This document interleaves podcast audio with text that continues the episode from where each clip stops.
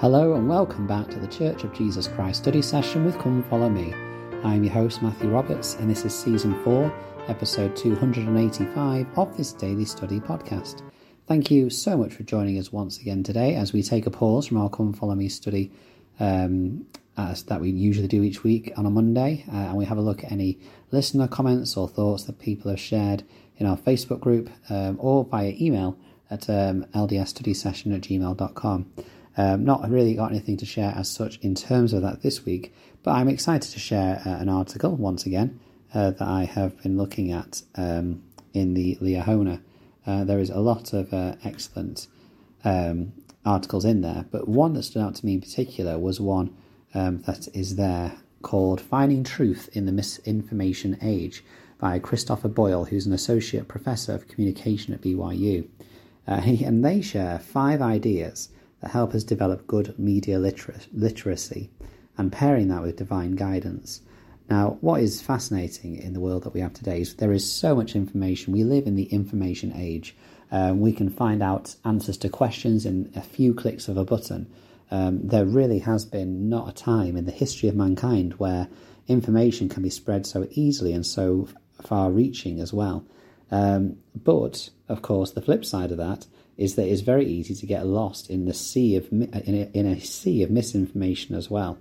Um, as such, it's vital that we make sure that we are media literate to make sure that the information that we are seeking out is is true and is actually what is being has been said. Um, the author writes, "quote What do we mean when we talk about media literacy, and how can it help us avoid de- being deceived in these last days?" Media literacy is the ability to access, analyze, evaluate, and create messages in a variety of forms. These are all useful skills to develop, especially in the age of misinformation. Close quote. Um, I believe it's later on in the article, but this makes me think straight away about the quote by President Russell M. Nelson, where he talks about how if we get our news and our sources from social media alone, then we will not be able to survive in these last days um, on that. And that is partially because, of course, it is not filled with the Spirit and it is not leading us to uh, principles of truth. But also, a lot of the things there, or number, some certain things there, are just not true either. Never mind, not based on light um, and the gospel. Uh, so this is really important. I've been a been a, um, sharing a bit of discussion with someone who recently read this CES letter online, and um, they were talking about how you know there's there's a lot of struggling things that in there that have made them struggle, and I and a number of others were quick to point out that whilst there are some things in there that perhaps if you haven't heard it before, you need to ponder over and uh, search out a bit more information on, uh, because the full story is not shared in the CES letter. Um, also, there is things in there which are just blatantly not true. um, but of course, if you take a person's word as as truth, then um, you're kind of relying on that person to be giving you all the information and giving true information in the first place. So, number one in this list of five things that uh, Christopher Boyle uh, suggests here is to do your homework. And this takes time, unfortunately. In a world where we are fast getting used to convenience and instant answers and instant messaging, um, it does take time to make sure we do our homework. Um, they say, quote, while we can easily find answers to important questions with just a simple web search, verifying the accuracy of that information takes time and effort. Additionally, there is also a danger in relying on just one voice, especially in a time when media bias seems more prevalent and when more and more individuals are looking to promote certain agendas. So we have to take time with it. If we read something or learn something which we are, you know, we're not sure about, the first thing we need to do is just make sure that we are looking to see if that is actually the case or not, rather than taking that and throwing everything else out with it. Uh, number two is check your source. Um, while something may be well written or well presented, it does not mean that it is based on fact and evidence. Uh, and so that is something to make sure we do is to check the sources that come with that person's information that comes with it. And this comes with gospel things, but it comes with all things in our lives. And I think it's important to remember we are applying this not just to learning about the gospel, but also just in life in general. I think it's a really important um, thing to be aware of. And this leads on nicely to number three, which is being aware of the social media echo chamber. Of course, what we don't realize is if we are using social media to get our news, our updates, and our information, um, then that is being geared toward our likes and our algorithms that we have created in what we have searched. Um, the the author shares quote. Uh, a recent survey released by Pew Research Center re- revealed that nearly four, half, 48% of US adults get news information from social media. Close quote. When I heard this from Pew Research Center, and by the way, Pew Research Center is a really wonderful place. Uh, talking about sources, of course, you should go and check the sources and make sure that what they share is accurate.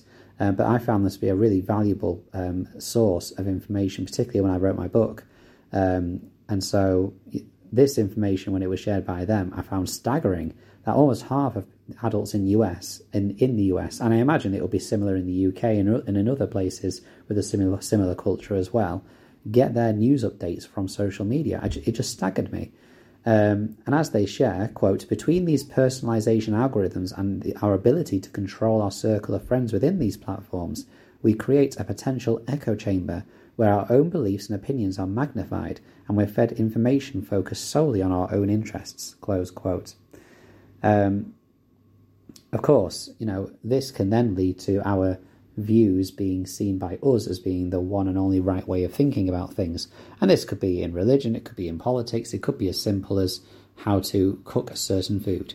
Um, and so um, we need to be careful if we are getting our information and our updates and view on the world solely from social media. Number four brings in the spiritual and says about listening to the spirit. Uh, this is such an important principle here. President James E. Faust taught, quote, It requires patience in a world that demands instant gratification. This solution is quiet, peaceful, and subtle in a world enamored of that which is loud, incessant, fast-paced, fast-paced, garish, and crude. Close quote.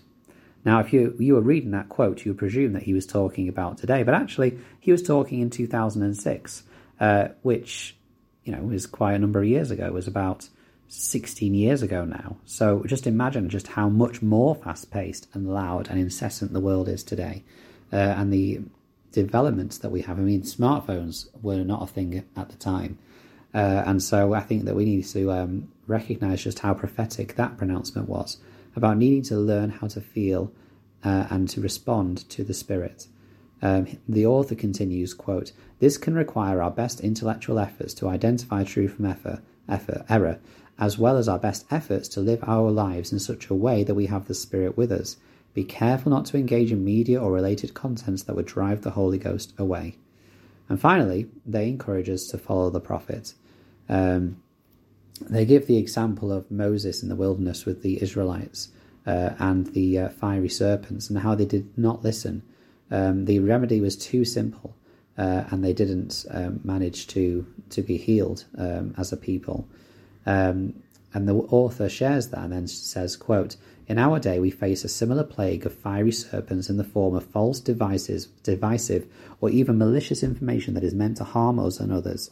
If we consume it, such information can be just as deadly spiritually, mentally, and emotionally as the poisonous serpents were to the children of Israel. The prophet is there as a guide. He is on the watchtower to warn us, to help us, and to lead us.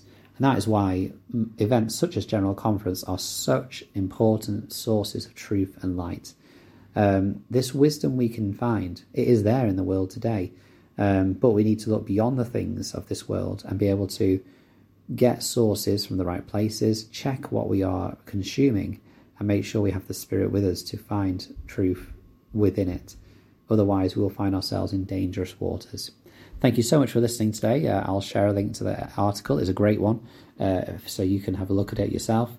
Uh, thank you for sharing your time, and tomorrow we'll continue or begin our study for this week, which is looking at the book of Ezekiel. One week on the book of Ezekiel, so we're going to have to go really uh, as much in depth as we can, but get through all the points we want to cover as well.